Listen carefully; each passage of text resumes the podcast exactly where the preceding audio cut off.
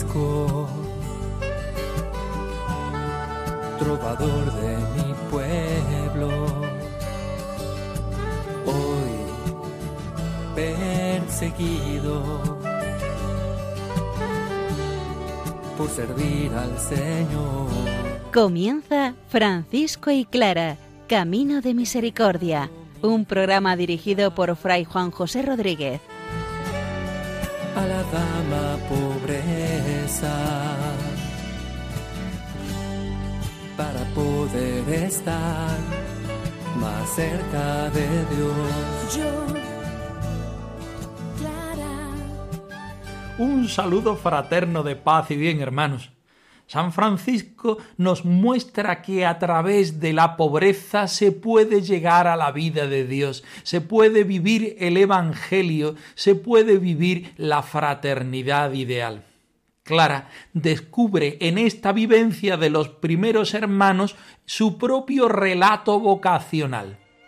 Acudamos a la palabra del Señor, que ella sea la que nos anime, aliente e invite como a Francisco y a Clara a vivir el Evangelio, a ser nosotros también Evangelio de vida.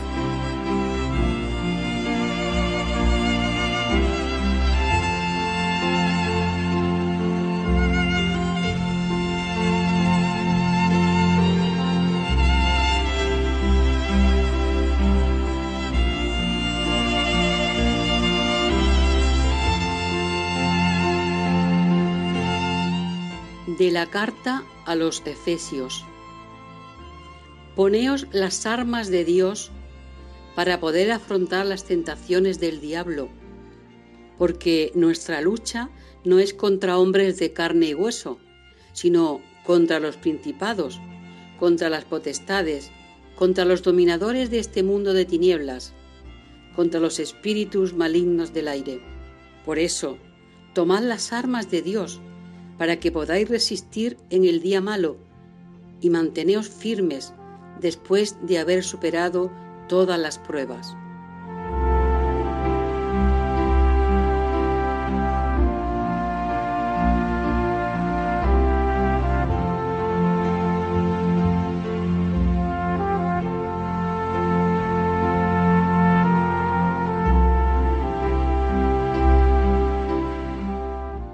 Comenzamos hoy el estudio del capítulo 16 de la primera vida de Celano, titulado Su morada en Ribo Torto y observancia de la pobreza. San Francisco ama la pobreza como la mediación preciosa para encontrarse con el Señor, como la mejor forma para servir al Señor, para sentirse en su servicio. Escuchemos este bonito texto. Dame, Señor, tus. Eres mi Dios, eres mi salvación. Recogíase el bienaventurado Francisco con los suyos en un lugar próximo a la ciudad de Asís, que se llamaba Ribotorto. Había allí una choza abandonada. En ella vivían los más valerosos despreciadores de los grandes y lujosas viviendas, y a su resguardo se defendían de los aguaceros. Pues, como decía el santo, más presto se sube al cielo desde una choza que desde un palacio. Todos los hijos y hermanos vivían en aquel lugar con su padre, padeciendo mucho y careciendo de todo, privados muchísimas veces del alivio de un bocado de pan, contentos con los nabos que mendigaban trabajosamente de una parte a otra por la llanura de Asís. Aquel lugar era tan exageradamente reducido que malamente podían sentarse sin descansar. Con todo, no se oía, por este motivo, murmuración o queja alguna. Antes bien, con ánimo sereno y espíritu gozoso, conservaban la paciencia. San Francisco practicaba con el mayor esmero todos los días, mejor, continuamente, el examen de sí mismo y de los suyos, no permitiendo en ellos nada que fuera peligroso. Alejaba de sus corazones toda negligencia. Riguroso en la disciplina, para defenderse a sí mismo, mantenía una vigilancia estricta. Si alguna vez la tentación de la carne le excitaba, cosa natural, arrojábase en invierno a un pozo lleno de agua helada, y permanecía en él hasta que todo incentivo carnal hubiera desaparecido. Ni que decir tiene, era seguido con inusitado fervor por los demás. Dame fuerzas y poder para que pueda luchar y la victoria siempre alcanzar. Hacemos en esta ocasión una elección de un texto que no es del Evangelio, es de San Pablo, carta de los Efesios, donde de manera repetitiva y constante el apóstol nos invita a ponernos las armas de Dios. ¿Cuáles son las armas del Señor? El amor. El amor a Dios y el amor a los hermanos. Las mediaciones que nos ayudan a afrontar las tentaciones del diablo que escurridizo se va colando por las rendijas de nuestro ánimo, de nuestras cualidades, de nuestros sentimientos, de nuestros afectos, de nuestro intelecto. Poneos en las armas de Dios para afrontar las tentaciones del diablo, porque nuestra lucha no es en contra de hombres concretos, sino de los principios que van en contra de lo que es el amor, de lo que es el reino de Dios y de lo que es el Evangelio. El apóstol los llama dominadores del mundo de las tinieblas. Así, la lucha en contra del mal no se define hombre a hombre, persona a persona, sino se define desde el hombre hacia las realidades que lo volvemos a repetir nuevamente, que siendo buenas para muchas personas, quizá a nosotros no nos convengan para el seguimiento de Cristo en una vida radical. Tomad las armas del Señor, nos lo dice una y otra vez el apóstol, para resistir así al diablo y manteneos firmes después de superar todas las pruebas. Todo un ánimo otorgado para que nosotros seamos capaces de ser evangelios vivos y vivientes, para que seamos capaces de estar atentos a aquellas realidades que no nos ayudan a hacerlo.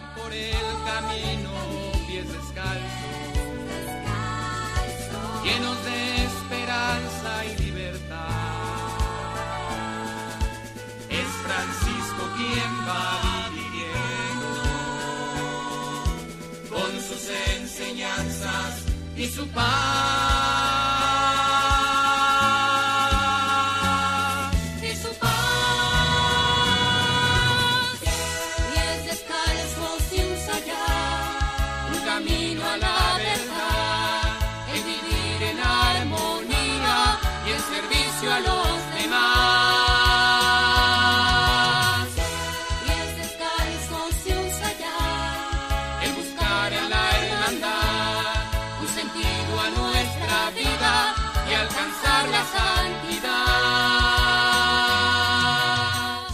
a continuación al texto que estudiamos, el principio del capítulo 16 de la primera vida de Celano, que se titula Su morada en Ribo Torto y la observancia de la pobreza. La fraternidad primitiva se coloca en un lugar especial, concreto, donde el Señor a ellos en ese momento y en ese lugar les habla y ellos intentan responder de la mejor forma y de la manera más fiel que saben y conocen. No sabemos exactamente dónde estaba el lugar que cita Celano. Se encontraba en la llanura de Asís. Había allí una leprosería llamada de Santa María Magdalena, por el nombre de la capilla a ella adjunta. Fue la atracción por el servicio a los leprosos, que ya sabemos que fueron una mediación interesante e importante para Francisco en su primer momento y para la primera fraternidad. En él estuvo hasta que los monjes benedictinos le cedieron Santa María de la Porciúncula. Un lugar concreto, con unas características muy concretas de pequeñez, de minoridad, donde reducidos en el espacio y no solamente en el espacio, sino también en la gran pobreza de los hermanos, así querían responder a la grandeza, a la omnipotencia y a la excelsitud de Dios mismo. Lugar pequeño que nos habla de minoridad de los hermanos. Dios grande y omnipotente que se hace pobre por amor a nosotros en el pesebre y en la cruz. Los hermanos no quieren o no saben quizá responder de otra manera a este Dios hecho carne, a este Dios crucificado, sino con su vida en total pobreza. Podríamos decir, en expresiones franciscanas, una vida en sin propio. No nos importa reconocer el lugar exacto donde San Francisco tiene esta experiencia con los primeros hermanos en Ribotorto, porque sabemos muy bien y reconocemos muchos otros lugares con las mismas características de este que nos describe el biógrafo oficial de la Orden franciscana. Lo que sí nos importa es reproducir en nuestro hoy, en nuestro espacio concreto, lo que Él nos invita a vivir como respuesta al Evangelio de Jesucristo. Por valles y montes verán a un hombre pobre pidiendo una pieza de pan o lo que sobre todo lo que ha de tener entre sus manos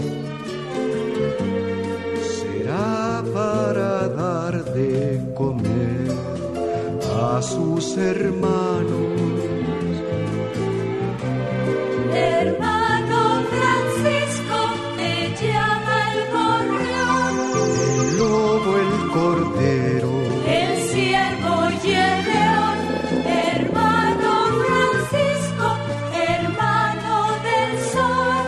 la piedra y el río,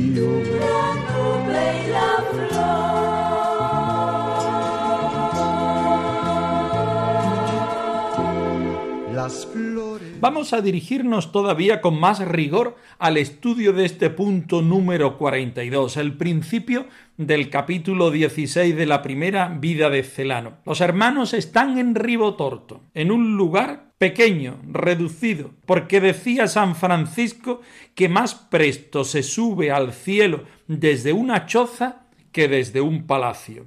Esta sentencia popular es tomada de Pedro el Cantor, un ermitaño. Allí vivían, en este espacio estrecho y pequeño, pobre por supuesto, los despreciadores de las grandezas y de las lujosas viviendas, y a su resguardo se defendían de los aguaceros, además del frío y del calor. Estaban privados muchísimas veces del alivio de un bocado de pan, contentos con los nabos que mendigaban trabajosamente de una parte a otra por la llanura de Asís. Aquel lugar para los hermanos era exageradamente reducido.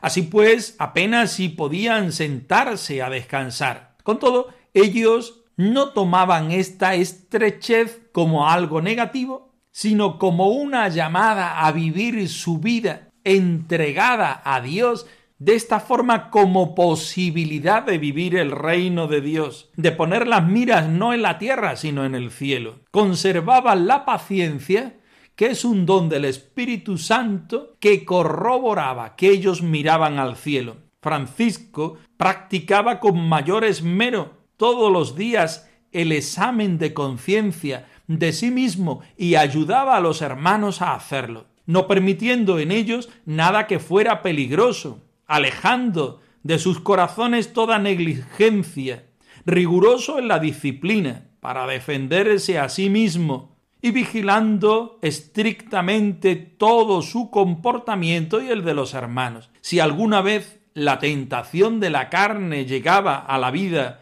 de Francisco de los hermanos, ellos utilizaban mediaciones, quizá exageradas para nuestra sensibilidad, que ponían en valor que la pureza del cuerpo, del alma, del espíritu, la fidelidad a Dios era lo primero y lo más importante. Y que decir tiene que el ejemplo de tan extraordinaria penitencia era seguido con inusitado fervor por los demás. Este versículo es el más interesante, porque Celano quiere seguir haciendo, seguir explicando el ideal de vida franciscana para todo el que llega a la orden, queriendo ser hermano menor. También nosotros nos agarramos a este versículo, porque en nuestro tiempo y en nuestro espacio, escuchando el Evangelio y teniendo en cuenta la experiencia de Francisco y de los primeros hermanos, queremos reproducir con la mayor perfección nuestro seguimiento al Señor, al estilo de Clara y al estilo de Francisco. El Señor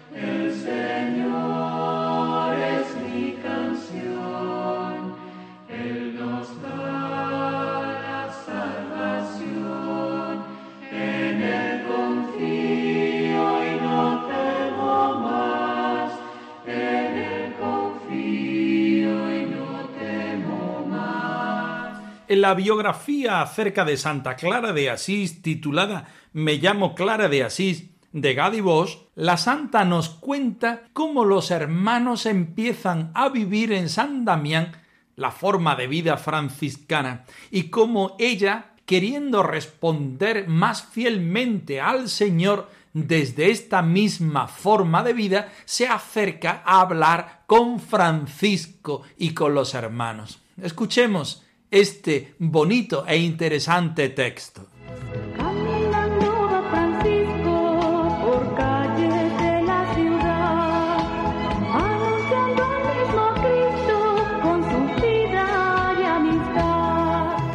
Otros jóvenes del pueblo y de más lejos aún, bien pronto se unieron al movimiento del pobrecillo.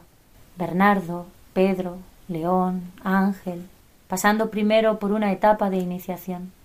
El primer paso era distribuir todos sus bienes a los pobres, y después Francisco les enseñaba que lo practicado y predicado por él no era invención suya, sino que era Jesús mismo quien lo proclamaba en el Evangelio. Vende todo lo que tienes, distribúyelo entre los pobres y tendrás un tesoro en el cielo. Luego ven y sígueme. Por el camino predicad diciendo El reino de los cielos está cerca.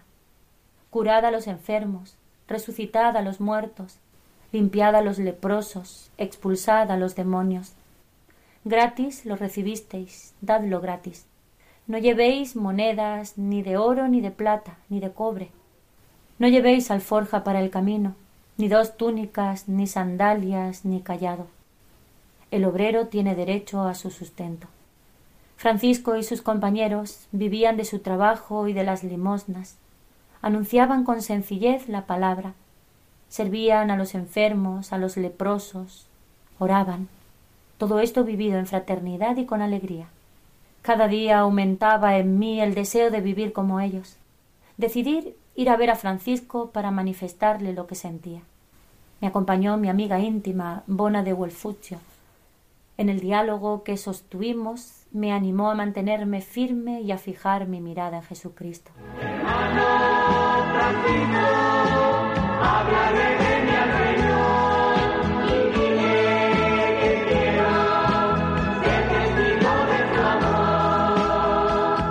La sorpresa de Francisco es que aquella forma de vida que el mismo Espíritu le está mostrando a él, también es mostrada a otros jóvenes del pueblo, que bien pronto se unieron al movimiento del pobrecillo. Sus nombres son concretos, porque nos traen la experiencia franciscana con nombres propios. Bernardo, Pedro, León, Ángel. Ellos son los primeros compañeros y hermanos del santo de Asís. El primer paso era distribuir todos los bienes a los pobres. Y después Francisco le enseñaba a practicar y a predicar el Evangelio, que no era algo suyo, sino un descubrimiento del mismo Señor. Vende todo lo que tienes, distribúyelo entre los pobres y tendrás un tesoro en el cielo, y luego ven y sígueme. Clara estaba también escuchando en primera persona este mismo mensaje en labios de Francisco hacia los primeros hermanos. Ella se consideraba también la primera hermana que quería unirse a este movimiento.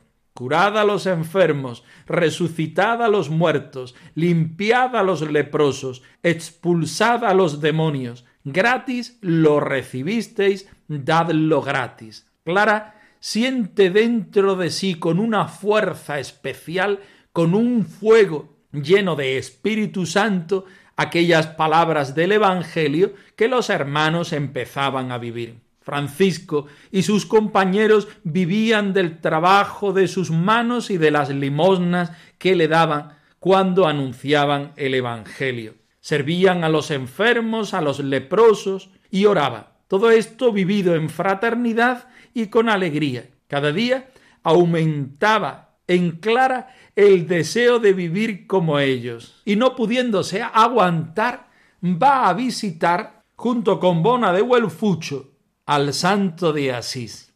Allí, ese deseo de su corazón se convierte en una explosión que abre las puertas de su corazón y de su espíritu para decirle sí al Señor. En el diálogo que sostuvieron, el ánimo creció para mantenerse firme y fijar la mirada en Jesucristo. También nosotros podemos hoy encontrarnos con Francisco y Clara que nos hacen arder aquel fuego del Espíritu Santo que hay en nuestro interior. También nosotros en nuestra vida podemos responder a las llamadas del Señor a ser evangelios de vida. Qué dulce, qué amable es la pobreza, más que las joyas preciosas. Qué dulce, qué amable es la pobreza se escoge por Cristo. Oh santa pobreza, prenda de vida eterna tesoro de la gloria. Oh, oh. Francisco y Clara arroba radiomaria.es os dejamos la dirección de nuestro correo electrónico por si queréis poneros en contacto con nosotros en algún momento. Nosotros nos despedimos, no sin antes ofreceros la bendición del Señor resucitado al más puro estilo franciscano. Que el Señor os conceda la paz y el bien, hermanos.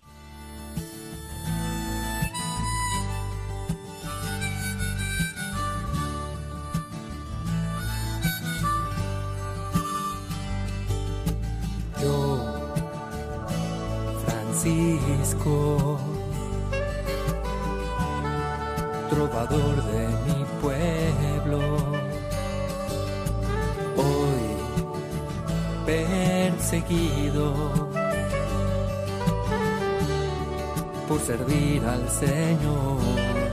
Han escuchado en Radio María Francisco y Clara, Camino de Misericordia, un programa dirigido por Fray Juan José Rodríguez a la dama pobreza para poder estar más cerca de Dios.